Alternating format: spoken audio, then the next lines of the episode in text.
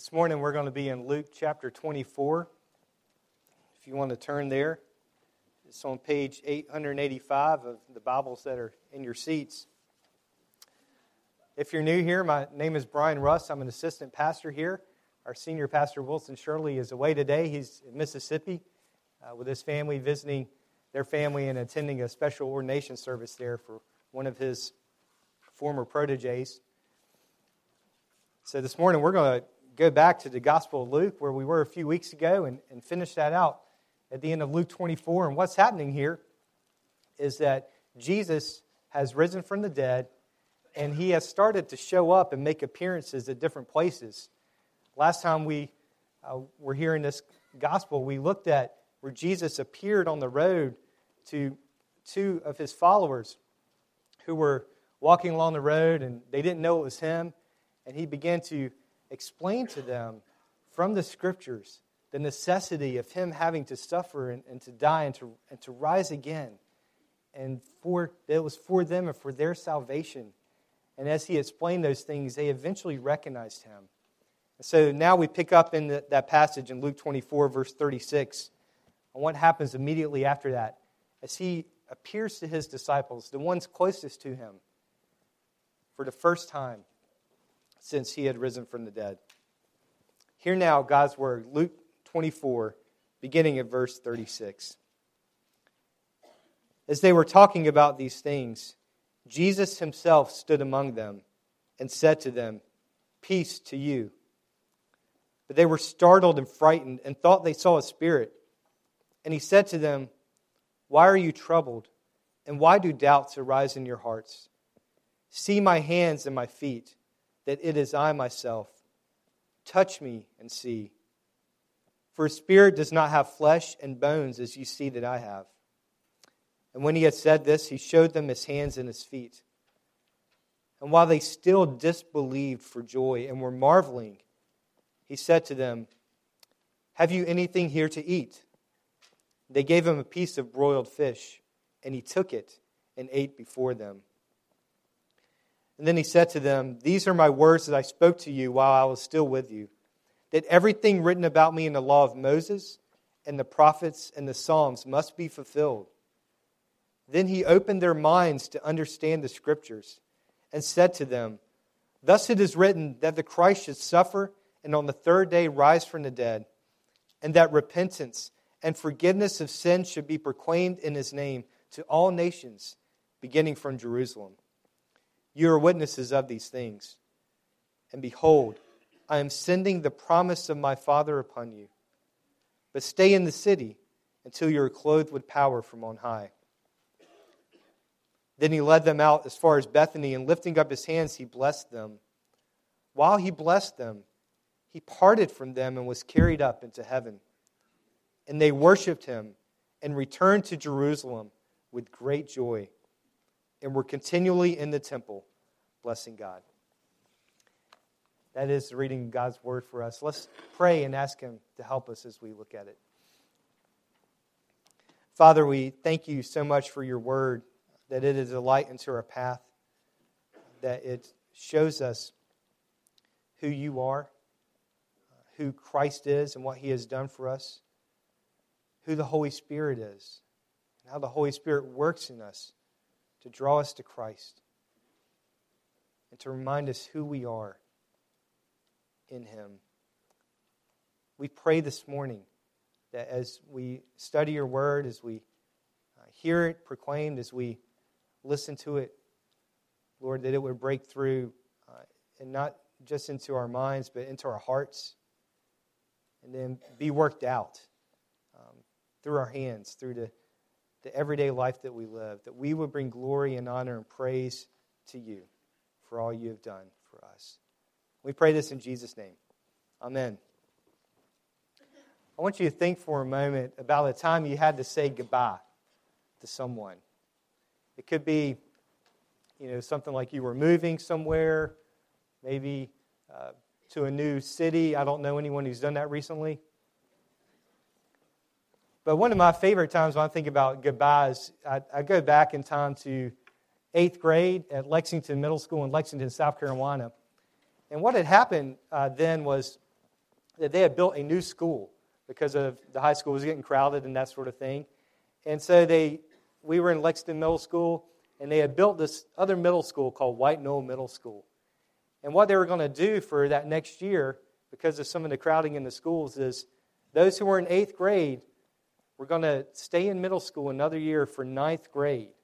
Uh, and so one group was going to stay at Lexington Middle School, and the other group was going to go to White Knoll Middle School. And then in the 10th grade, we would come back together at Lexington High School. Is everybody with me? So, naturally, since that was happening, uh, that really just threw everybody for a loop. So, we had to have an assembly.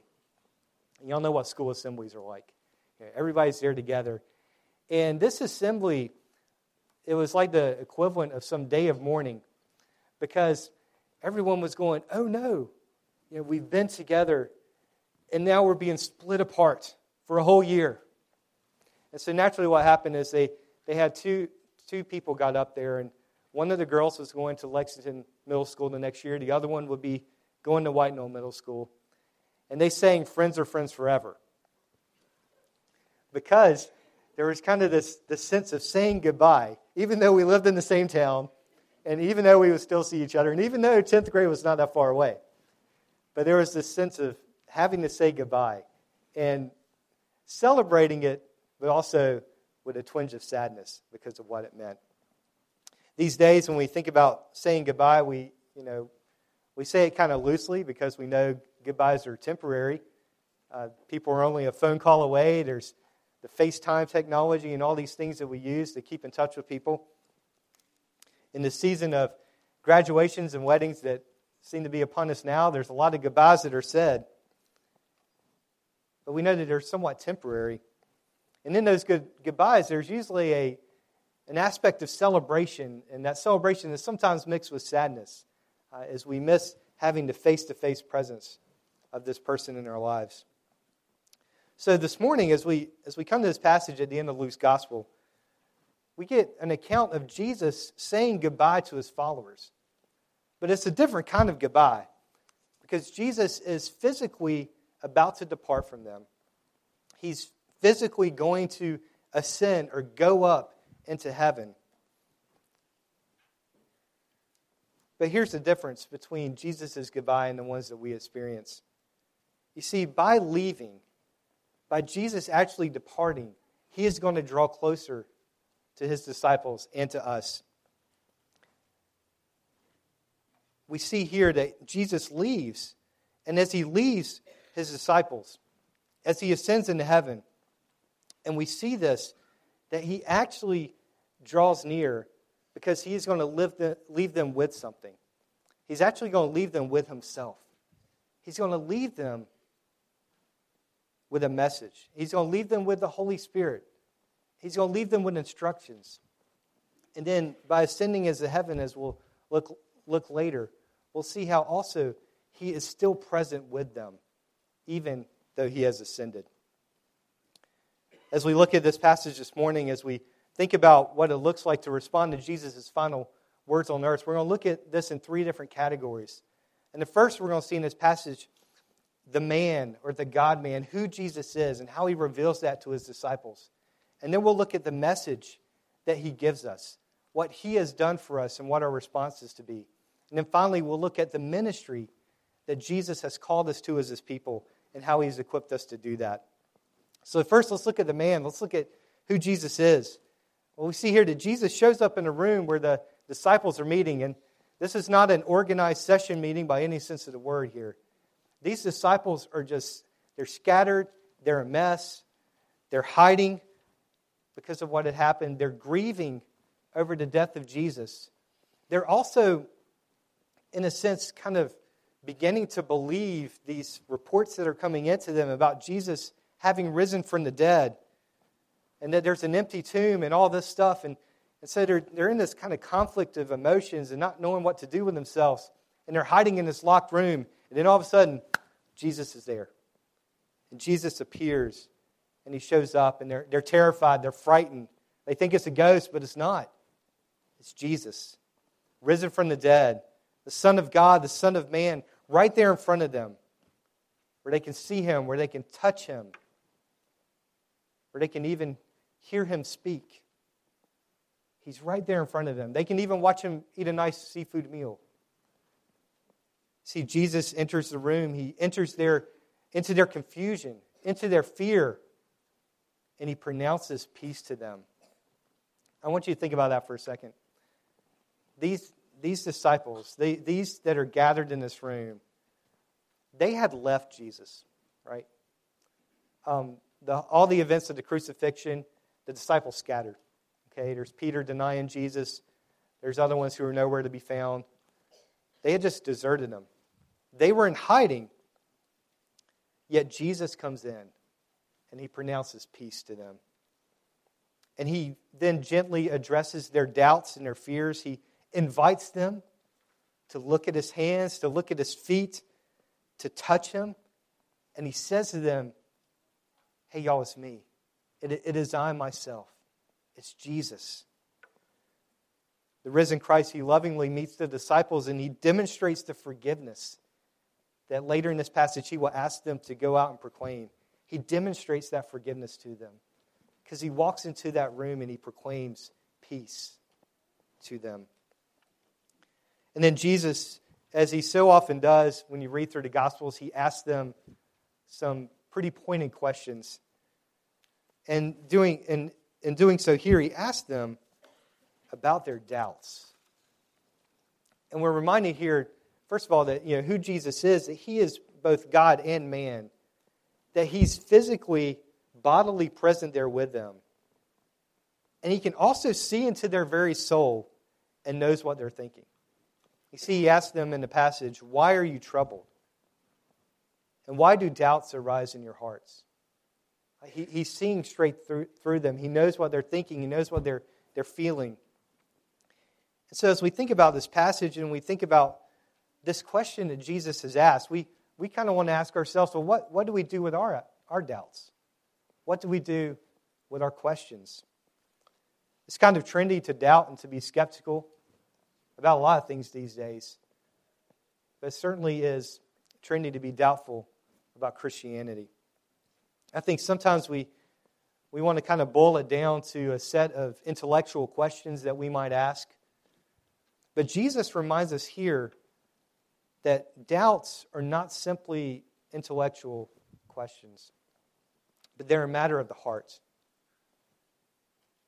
The same question he posed to the disciples could be posed to us today Why are you troubled?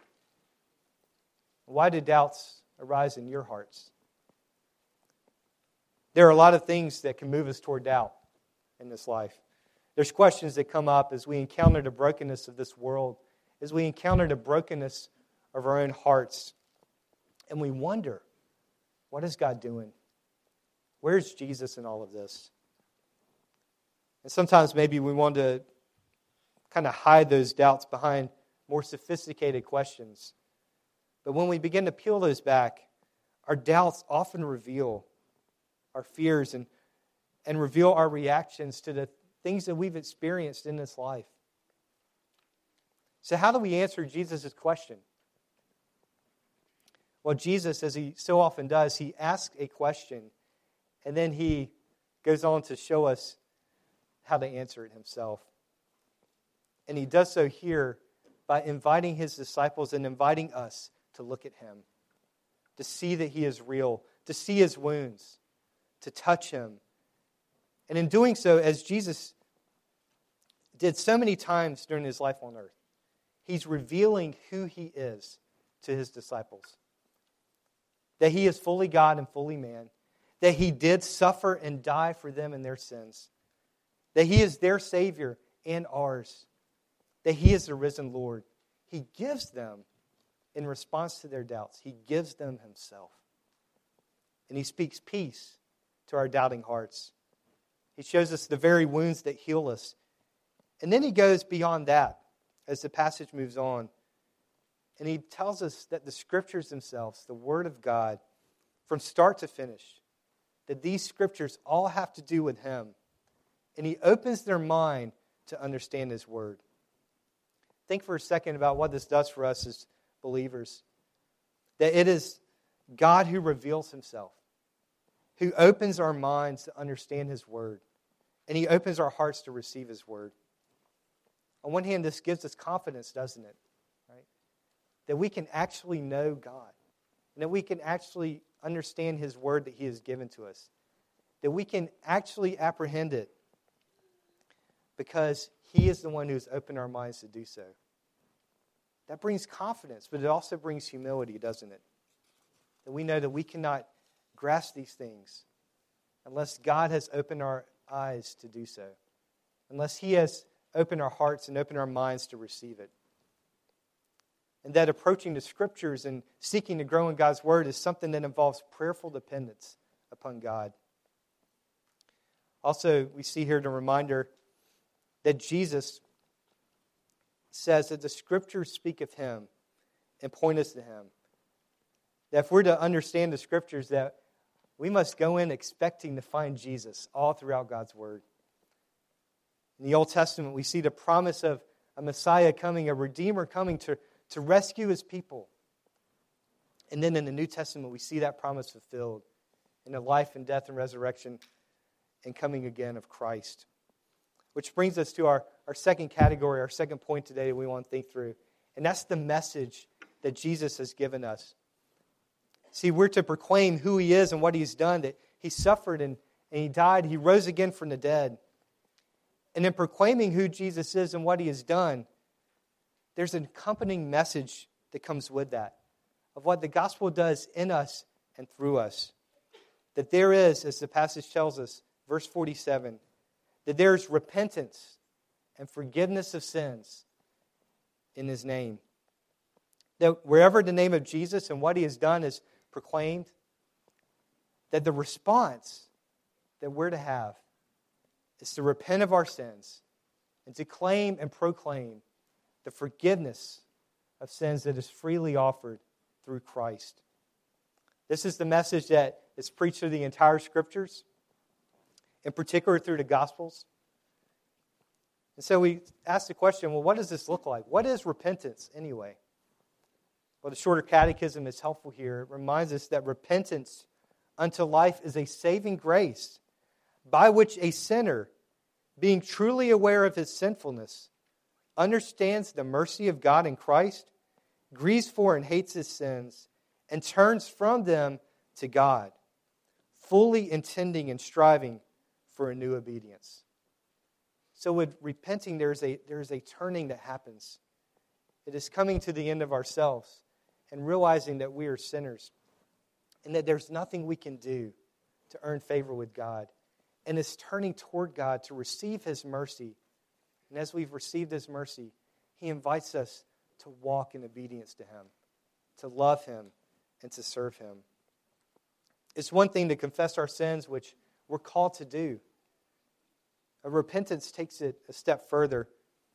It is confessing our sins, it's acknowledging our sinful state before God, is pleading for and receiving His mercy. Yet then it's living in light of what He's done for us and walking in obedience to Him. It's, it's not simply stopping that which is wrong, but it's pursuing that which is good and right and true. So Jesus here gives us a message to proclaim. But this message is one that we must first claim for ourselves as his people. That Jesus died for me and for my sins. That he rose again, that I no longer live for myself, but I'm here to follow Jesus. Galatians 2:20 Paul puts it this way, I've been crucified with Christ. Therefore I no longer live, but Christ lives in me. The life I live in the body I live by faith in the Son of God who loved me and gave himself for me. In 2 Corinthians 5, he puts it this way that for the love of Christ controls us, because we have concluded this, that one has died for all, therefore all have died. And he died for all that those who live might no longer live for themselves, but for him who for their sake died and was raised. And so there's this message of repentance, and it goes hand in hand with the claiming and proclaiming of the forgiveness of sins. If we go and tell people to repent, sometimes uh, if you drive through certain places, we'll just say in South Carolina, I won't say in Alabama, in South Carolina, if you drive through certain places, sometimes you'll see people on the side of the road and they'll have a big sign up and it says, Repent.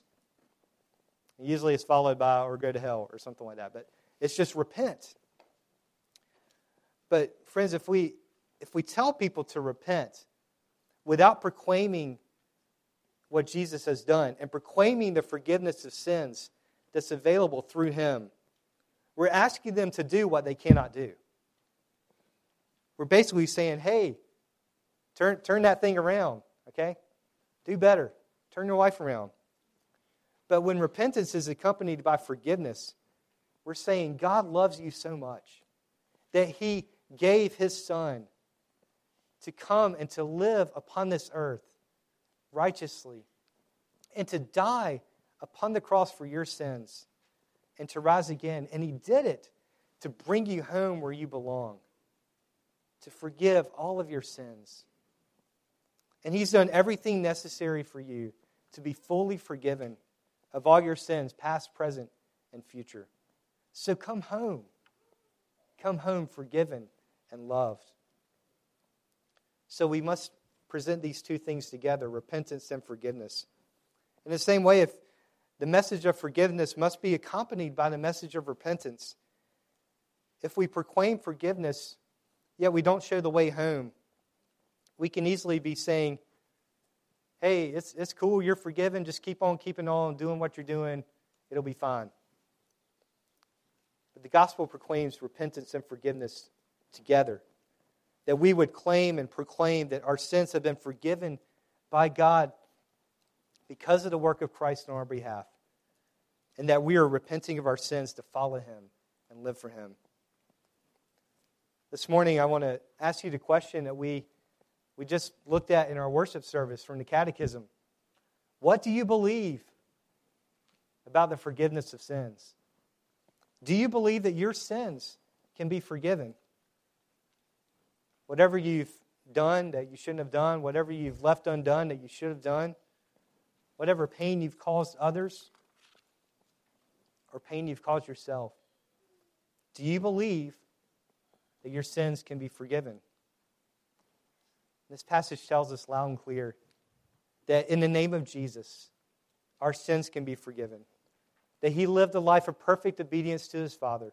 He fulfilled the law. He suffered and died, though he was innocent. He took our sins upon himself, and he defeated sin, and he defeated death by rising from the dead. And in suffering and dying for our sins, he provides everything necessary for the forgiveness of our sins and He reconciles us to God. He makes us right with God. God is holy and just. He can't have sin in His presence, but through Jesus, we have access to God to be in His very presence now and for eternity because our sins have been fully paid for and we've been declared righteous by His grace.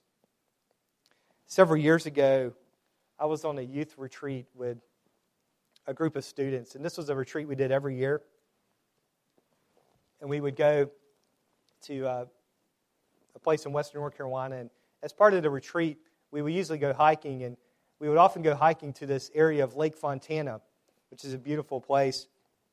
And there was a portion of the water there where students, uh, at least until this particular year, and I'm going to tell you about, would swim across the lake.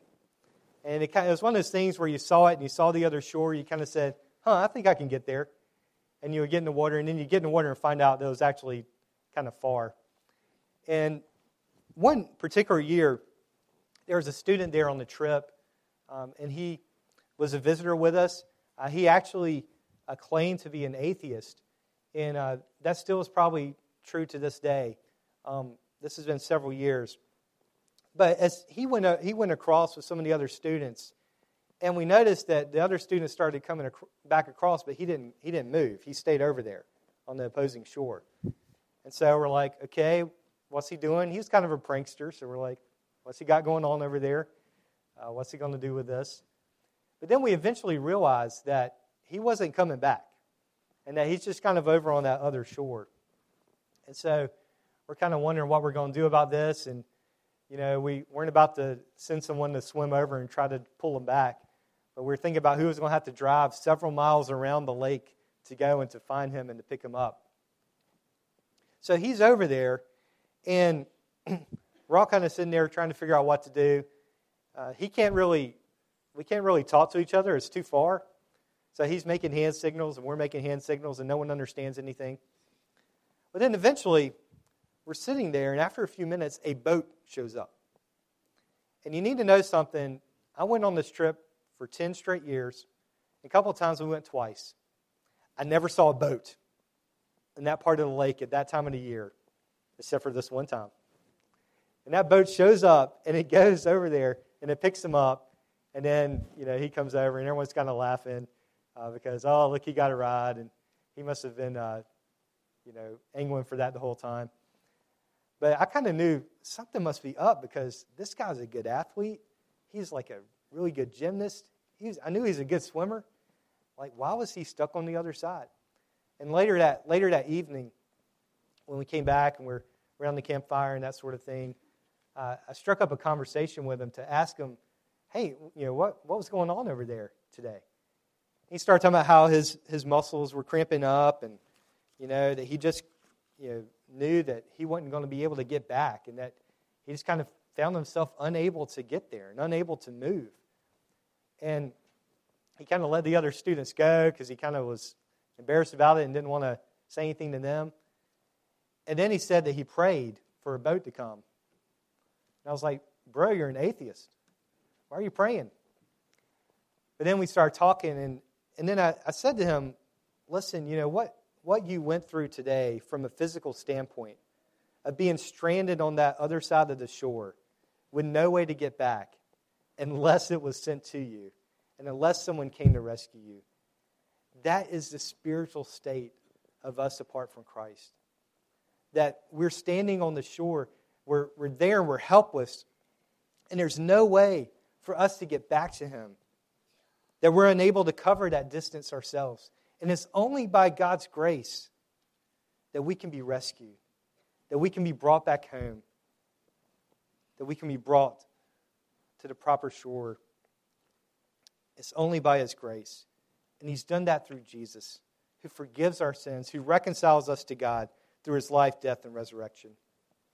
Friends, this is the message that we claim and proclaim.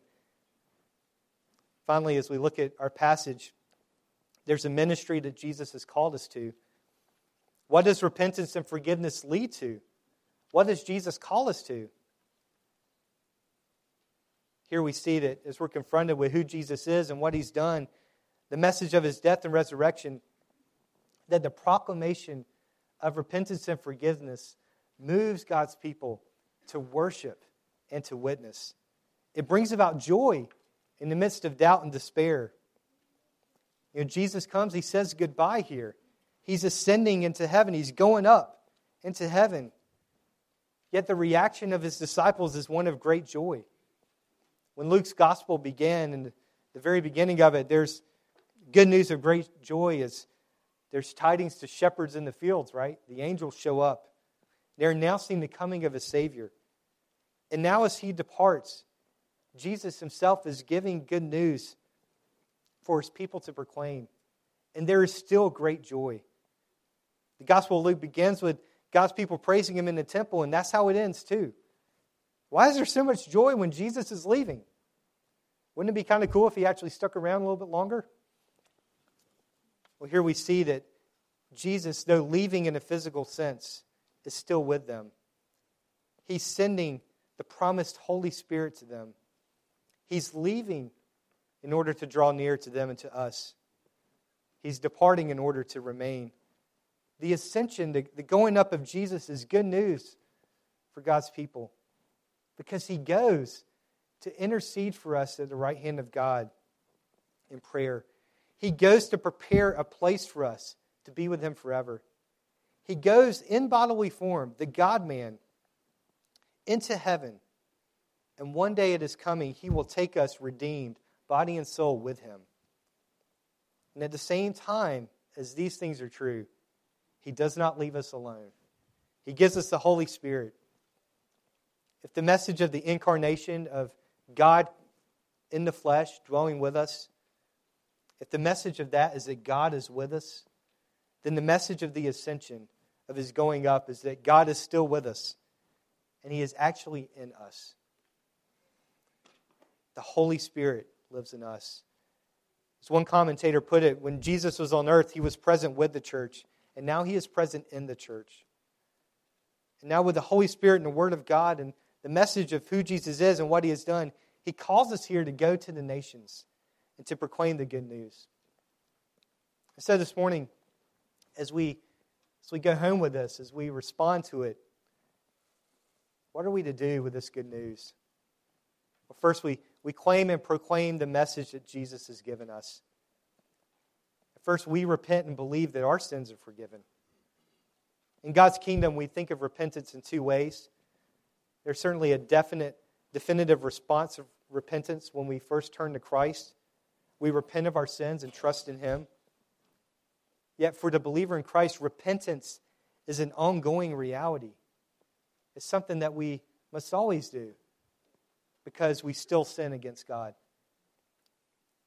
That as Christians, we must continue to confess our sins and to acknowledge it's by His mercy and grace that we can be right with Him and turn to Him to walk in His ways. In the same way, we can, we can say that our sins have been forgiven fully and finally because of what Christ has accomplished. And forgiveness is also an ongoing reality for the Christian because we still sin against God. And this forgiveness is readily applied to our sins. As those who claim forgiveness of sins, this morning, another way we respond is to forgive others when they sin against you. That's why we pray in the Lord's Prayer. And the response to God forgiving our sins is to sink down deep into who we are and what we do. Colossians 3 puts it this way To put on then, as God's chosen ones, holy and beloved, compassion, kindness, humility, meekness, and patience, bearing with one another, and if one has a complaint against another, forgiving each other, as the Lord has forgiven you, so you also must forgive. Another thing to think about here is to be reminded that God has given us His Word, that He's revealed Himself to us in His Word, and that He is the one who opens our hearts and our minds to understand it and receive it. And therefore, we can approach His Word with confidence and humility because we're depending on the Holy Spirit. And we can begin to share His Word with one another and with others. Another thing here, and today, if, if you find yourself in a place of doubt, if you've got questions about Christianity and who Jesus is and what He's done and about God's Word, we're reminded here to take your doubts and your troubles to Jesus and to seek Him. Sometimes we see doubts and questions as a signal to go hide from God. But I think this passage, along with others in scriptures, reminds us that Jesus actually invites us to wrestle with doubts and to bring them. He wants you to bring your doubts to Him. And for those doubts to be transformed to belief by faith in Him. If you're struggling with doubts here this morning, know that you know, it's our desire here at Cornerstone for this to be a place where you can wrestle with doubts and you can ask questions and we would love to walk with you and to, to enter into those questions with you as we seek to grow together. Finally, our, our final response here, and this is what we're going to do as we close, is let us worship with joy for all that Jesus has done for us. Let our worship be a, a prelude to the worship that will forever be happening in the new heavens and the new earth. As the forgiven and redeemed people of God from all places in all peoples, in all nations, in all races, in all generations, throughout all history, gather to praise Him. Let us love and sing and wonder. Let us praise the Savior's name. Please pray with me.